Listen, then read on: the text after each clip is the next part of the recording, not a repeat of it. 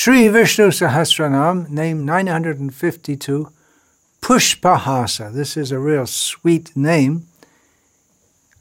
He who is like the bloom of a flower or has a smile like a flower. It's easy to understand. Pushpa is a very common word which means flower, and hasa means smile or laughter.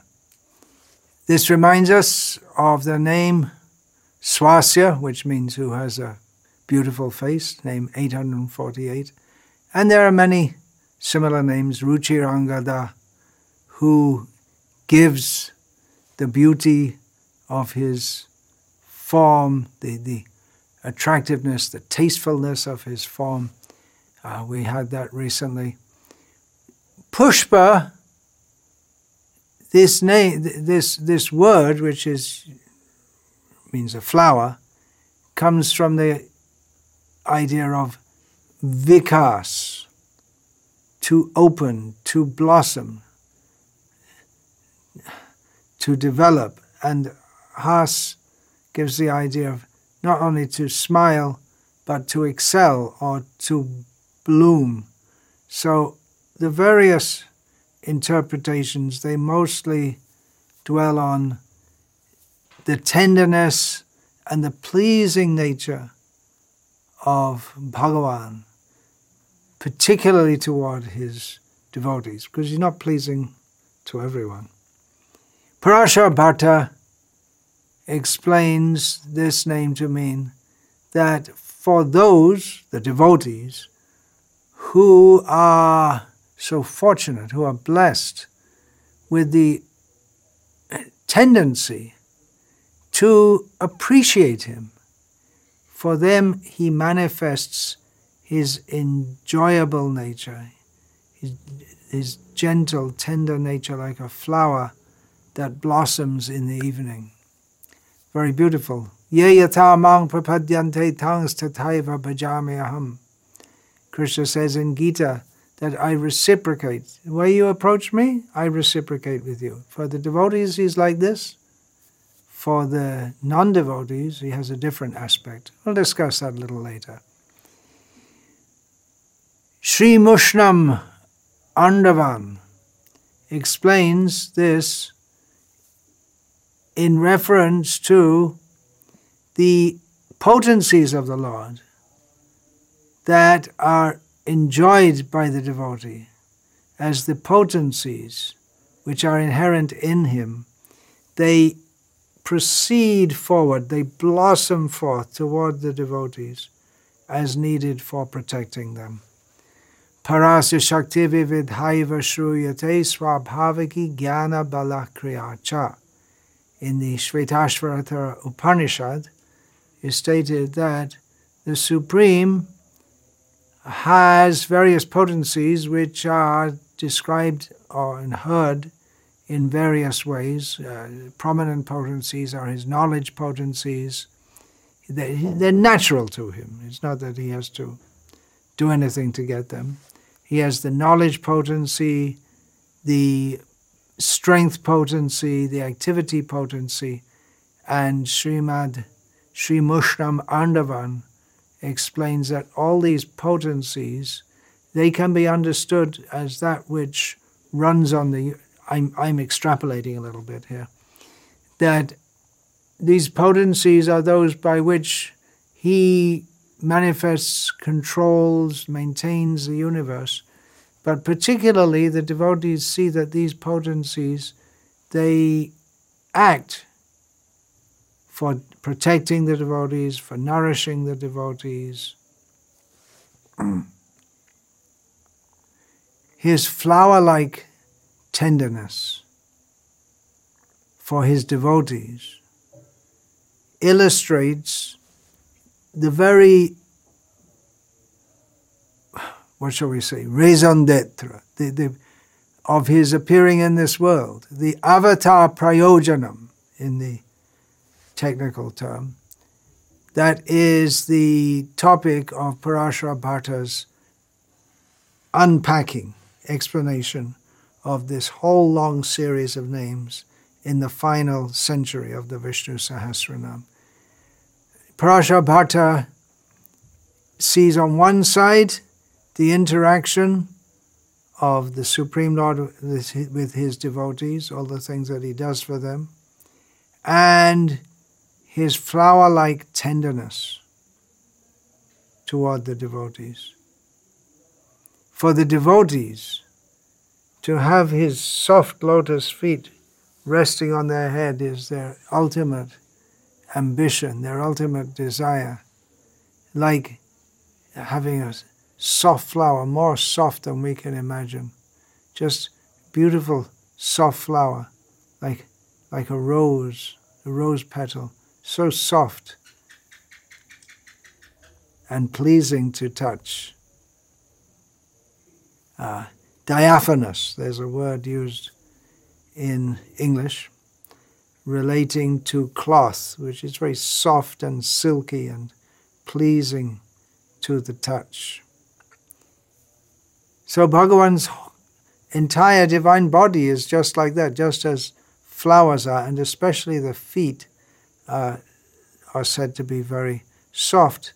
Generally, we think that on the underside of feet, especially if you go walking around barefoot all the time, it becomes very hard as a there's a, a coating of thick skin to protect the, the, the foot, the rest of the foot.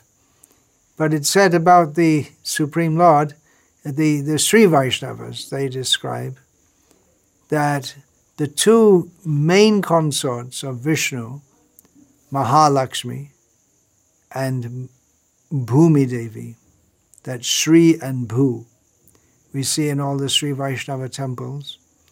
The smaller deities are there of Vishnu with Sri on one side and Bhu on the other. Uh, but they're not always standing by him. They're also eternally massaging his divine lotus feet with their very, very soft, tender, pleasing fingertips. But his feet are so soft and tender that they find it, at least the, the devotees are afraid, that their, the feet will become hurt by the touch of their fingers, even though their fingers are so soft. Very famously, in the Bhagavatam, a famous verse which comes right after the Gopi Gita, or, or the, the, end at the end of the Gopi Gita, the gopis' uh, prayers to Krishna. Yat te sujata charanam buruham bhita shanai priyatadhimahi karkasheshu tenarta vim artasi tadvyatate na king svit Gurpadibhir Brahmatidhir Bhavad Ayusham Naha. O dearly beloved, they pray to Krishna, your lotus feet are so soft that we place them very gently on our breasts. The breasts of the gopis are soft. Fearing that your feet will be hurt, our life rests in you and you alone. Therefore, our minds become filled with anxiety when we think that you walk on the pathway and that your tender feet might be wounded by little tiny pieces of gravel as you roam about on the forest path because Krishna goes barefoot. Even though he has such soft feet, he goes barefoot when he was first taking out the calves, his mother wanted to give him some shoes to wear, but he said, Well, okay, you give me shoes, but you have to give to all my calves also. So he went barefoot. And therefore, throughout Vrindavan is seen the impression of his lotus feet with all the uh, particular signs of Vishnu on his feet, particularly of Krishna. Taking this pushpahasa, uh, the explanation of it further, just as flowers blossom on seeing the sun. When the sun comes up, there are certain flowers that open up. in the sun. So, in the same way, Bhagavan becomes delighted when he sees his devotees. A very famous incident described in Brihad Bhagavatamrita when Gopakumar goes back to Godhead. And Krishna is so happy to see him. Let us give pleasure to Krishna by becoming eligible to enter his eternal abode for service to him. So he becomes delighted when he sees his devotees, just like a flower blossoming, blossoming on seeing the sun. And the devotees, they become delighted the flower like devotees become delighted by seeing the flower like beautiful face of Krishna. Uh, referring to Tirumangai Alvar's description from the Divya Prabandhams, his feet are like soft lotus flowers, his hands are soft like lotus flowers, which we can feel as He picks us up when we fall down at His feet and He embraces us with great love and the divine beauty of His, uh, the word used is tirumudi, which refers to the topmost portion of the head, the top of the head with the crown there. Uh, so this, he embraces us, and then the, the, his head and the crown on his head, and we see his beautiful divine ornaments that will remain in our thoughts forever. And uh, Tirumangai goes on to say that we pray for the blessings of she, Lakshmi Devi, with beautiful broad eyes, who is seated on the lotus flower. The flower on his broad chest. So we pray to her who is united with him forever, that we also become united with him forever. He's waiting for us. The Supreme Lord is waiting for us in his divine abode, which is itself a place full of fragrant flowers dripping with sweet nectar. Oh, I told you it was a sweet name. Another from uh, Nammalvar's Tiruvaymoli, where he describes Bhagavan's eyes, feet, hands, every limb of his bodies uh, f- as being like tender, fragrant, and beautiful lotus flowers. But actually, he says, it's a very poor comparison, since they have nowhere near the beauty compared to the beauty of the Supreme Lord. Similarly, in Sanatan Goswami's Brihad Vaishnav Toshani on Bhagavatam, Canto 10, Chapter 8, Text 22, Sanatan Goswami says, when describing the feet of Krishna and Balaram, in this case, he doesn't compare them to lotuses. Usually, we, we when we're talking about the lotus feet of Krishna and Balaram, we say Charanaravinda or Padmapad, something which compares them to lotuses. But in this case, Sanatana Goswami says that Shukadev doesn't do that in this case because Shukadev realized that lotuses are a very poor comparison to their feet when their feet are compared to lotuses in other places, it should be understood that these words are the realizations of others. But he says that Shukadev at this point thought, compare them to a lotus? Nah, that's not good enough. Mukunda, this name comes to mind. The, one of the meanings of Mukunda is that he whose face, mukha, is as beautiful as the kunda flower. There are many quotes about the beautiful face of Krishna, his beautiful smile, uh, comparing to flowers. Uh, this, this I'm going to give from Bhagavatam, Canto 3, Chapter 28, Text 33, purport The exceptional beauty of the laughter of Lord Vishnu is that when he smiles, his small teeth, which resemble the buds of jasmine flowers, at once become reddish, reflecting his rosy lips. So there we have Pushpahasa. His, his smile and his laughter uh, reveal his small teeth, which resemble the buds of jasmine flowers. So, flower smile. And Prabhupada goes on to state that if the yogi is able to place the beautiful face of the Lord in the core of his heart, he, the yogi, will be completely satisfied. In the Bhagavatam, Canto 1, Chapter 8, Text 44, Suta Goswami describes how Krishna responded to the prayers of Queen Kunti. The Lord, thus hearing the prayers of Kunti Devi, composed in choice words for his glorification, mildly smiled. That smile was as enchanting as his mystic power. More about Krishna's smile.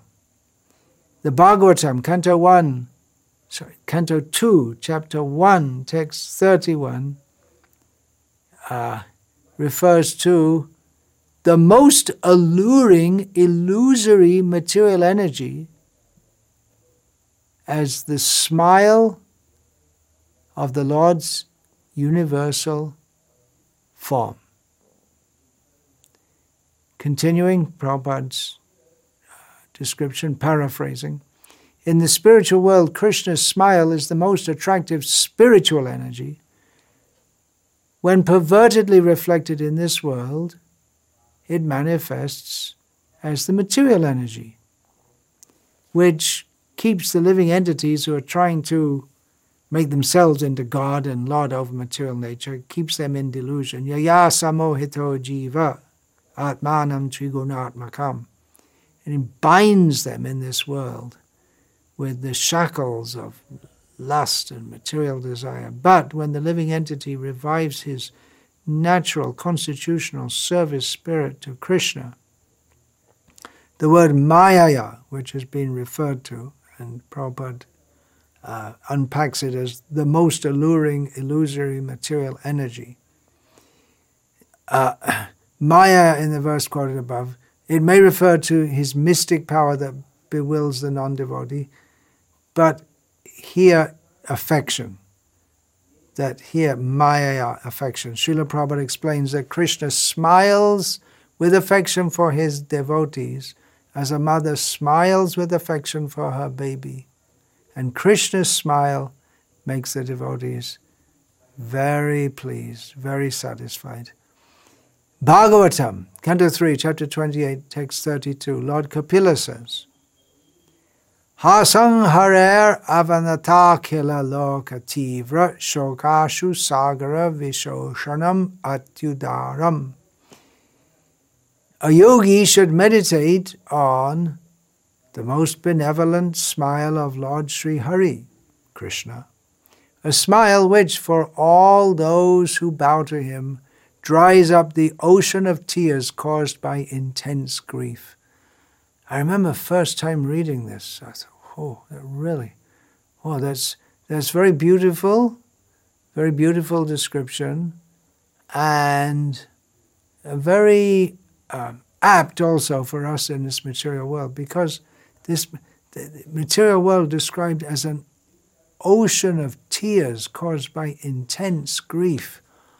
Oh, that really, really explains the material world. But that ocean of tears is dried up by Krishna's smile, the most benevolent smile of Krishna.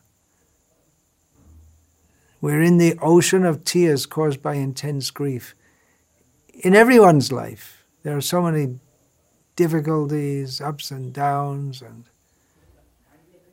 uncertainties, and anxieties, and we, it can really give us a lot of distress and make us feel, without any shelter, hopeless, pessimistic. We may just feel like we're on our own in the whole big, bad, cold universe. But we can open the Bhagavatam and look at the smiling face of the Lord, where we'll get hope. His smile never fades away. See the deity of Krishna? Radha Shama Sundara in Vrindavan, Gokulananda in London, so many, Govinda in New York. He's always smiling. His smile never fades away. We should meditate on that and become free from the grief which is the situation of our situation in this material existence. Srila Prabhupada writes in his purport to Bhagavatam, Canto 3, Chapter 8, Text 27 Devotees do not ask anything from the Lord in exchange for their service. Even the most desirable liberation is refused by devotees, although offered by the Lord. Thus, the Lord becomes a kind of debtor to the devotees, and he can only try to repay the devotees' service with his ever enchanting smile. The devotees are ever satisfied by the smiling face of the Lord, and they become enlivened. So, if we feel dissatisfaction in our hearts, just look at the smiling face of the Lord and become enlivened. Srila Prabhupada continues, and by seeing the devotees so enlivened, the Lord Himself is further satisfied. He smiles more. So there is continuous transcendental competition between the Lord and His devotees by such reciprocation of service and acknowledgement. Then, a very beautiful section of Chaitanya Mahaprabhu's teachings to Sanatan Goswami. Krishnanga Madhurya Sindhu Sumadhura Mukha Indu Ati Madhur Smita Sukhirane. The transcendental form of Lord Sri Krishna is compared to an ocean of sweetness. A particularly extraordinary vision is the moon above that ocean, Sri Krishna's face, and an even more extraordinary vision is his smile which is sweeter than sweet and is like shining beams of moonlight. Chaitanya Mahaprabhu continued, Madhurang Madhurang Vapur Asya Vibhor Madhurang Madhurang Vadanang Madhuram Madhugandhi Mridu Smita Metadaho Madhurang Madhurang Madhurang Madhuram O my Lord, the transcendental body of Krishna is very sweet, and his face is even sweeter than his body. But his soft smile, pushpahasa, which has the fragrance of honey, is sweeter still. Krishnanga labannapur madhur hoite shumadhur tate mukha shudhakar মধুর হইতে সুমধুর তাহা হইতে সুমধুর তার যে স্মিত জোৎস্না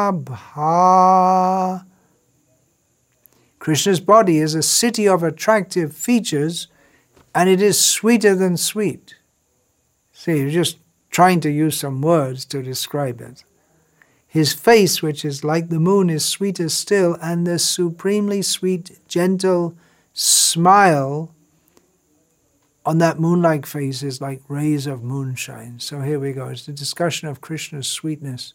And again and again saying that the most sweet thing about Krishna is his smile. Madhur hoite shumadhur, taha hoite shumadhur, taha hoite ati shumadhur.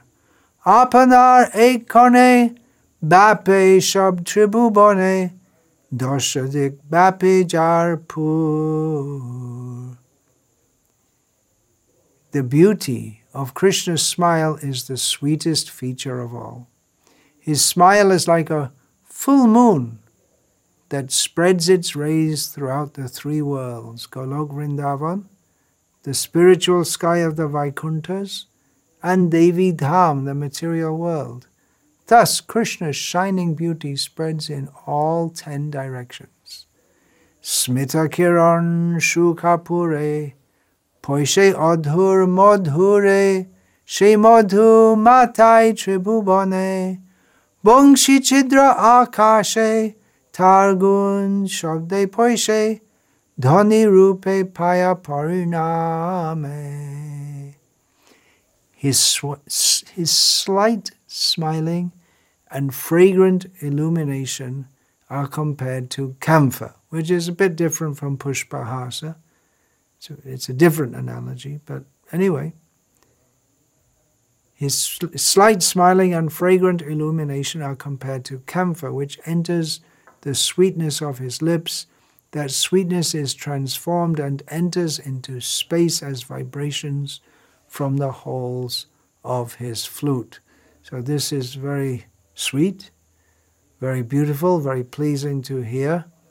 Uh, Chaitanya Mahaprabhu elaborating on descriptions from the 10th canto of Bhagavatam which is the sweet, according to Padma Purana, the 10th canto of Bhagavatam should be seen as the sweet and enchanting smile of Krishna, which more than anything delights the hearts of his devotees. But for us, down here in this material world, struggling to understand the basic messages of Bhagavad Gita, uh, let alone the 10th canto of Bhagavatam, there's another gentle smile, pushpahasa, which we find in the beginning of Bhagavad Gita. Actually, before Krishna really opened up and started his Bhagavad Gita, his, his disquisition to Arjuna.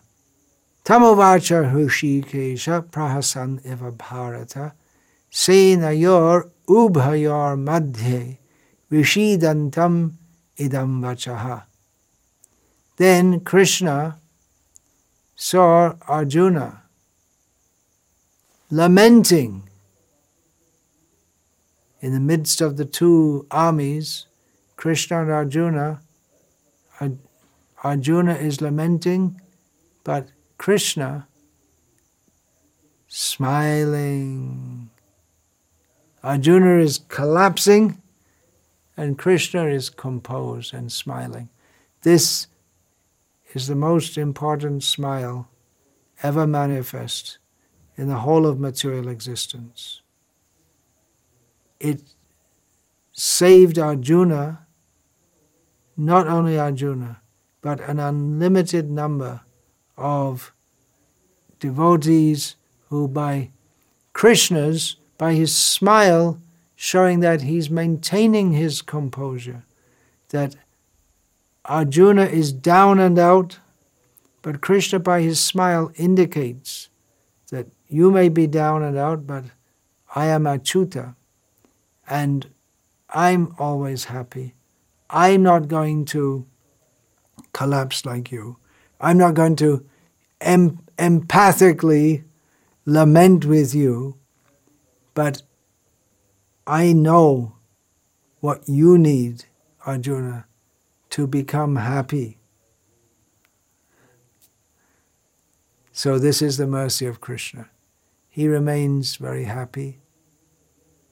When we are down and out, which is all the time, we are suffering in this material world. We can look at him, he's happy.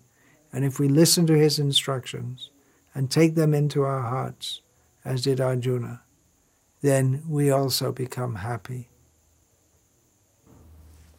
by his grace. So this is Pushpahasa, his smile. And then from there, his, his, he smiles as Arjuna is uh, Vishidantam idang vachaha. To the lamenting Arjuna, he spoke thus. And what did he say? And then he starts his instructions about the eternality of the jiva compared to the uh, temporality of the body, and on and on and on. Another way to look at this name, Pushpahasa, is given by Radha Krishna Shastri. That Bhagavan makes devotees blossom like a flower. They become delighted simply thinking about him and they blossom in delight at his thought. And he also blossoms in their heart and gives a sweet fragrance to everything they think about, everything they do and say. Therefore, he's Pushpahasa. Satyadeva Vashishta explains the name as that the one who is always of a very pleasing disposition, who is beyond any sorrow, untainted by any defects, devoid of any mundane lust, desire, greed, any such thing. Just as it is, Satyadeva Vashishta explains, just as it is the dharma or the very nature of a flower to blossom beautifully, so it is also the nature of Bhagavan to have a sweet and smiling countenance. So he gives two explanations of the meaning. Uh, Shankaracharya explains the name as referring to Bhagavan blossoming, expanding into the form of the universe, just as the buds of a flower. You just see some little some little bud, and then in the course of time it opens up and becomes so beautiful and fragrant. So, in the same way, Shankara says, he, Bhagavan, has blossomed in the form of the universe. uh, and he remains as a fresh, soft flower. He's always naturally very fresh and soft and fragrant and pleasing. But he's not soft to all, nor all the time. Ah, Mahanubhava chite shobhava ehoi pushpa shama komal kotin bajramai. This, that's from Chaitanya Charitamrita.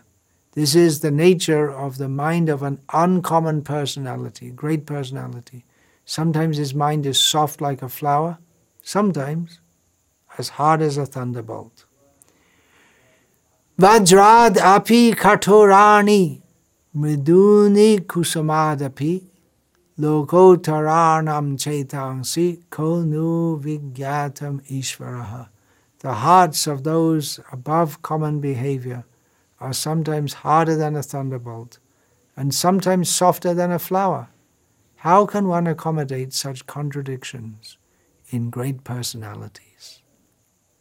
Baladev Vidyabhushan, explaining this series of names in terms of the pastimes of Krishna in Vrindavan, and especially this section within a section, uh, Krishna enjoying the Rasa with his most dear gopis. Uh, Baladev Vidyabhushan explains Pushpahasa to means that he jokes hasa with the gopis in a manner that is suitable for amorous pastimes, which are compared to a flower, pushpa. And in this regard, Baladev Vidyabhushan quotes from the Rasa Panchadhyaya, the, the five chapters of the Bhagavatam describing the Rasa Lila from Bhagavatam, Canto 10, chapter 29, text 43. Uh, Shukdev says, Udara hasa dvijakunda dititir vyaro chatainanka ivorubhir vritaha. Krishna was shining, surrounded by the gopis, just like the moon surrounded by the stars, and the brightness of his jasmine like teeth was visible in his broad smiles.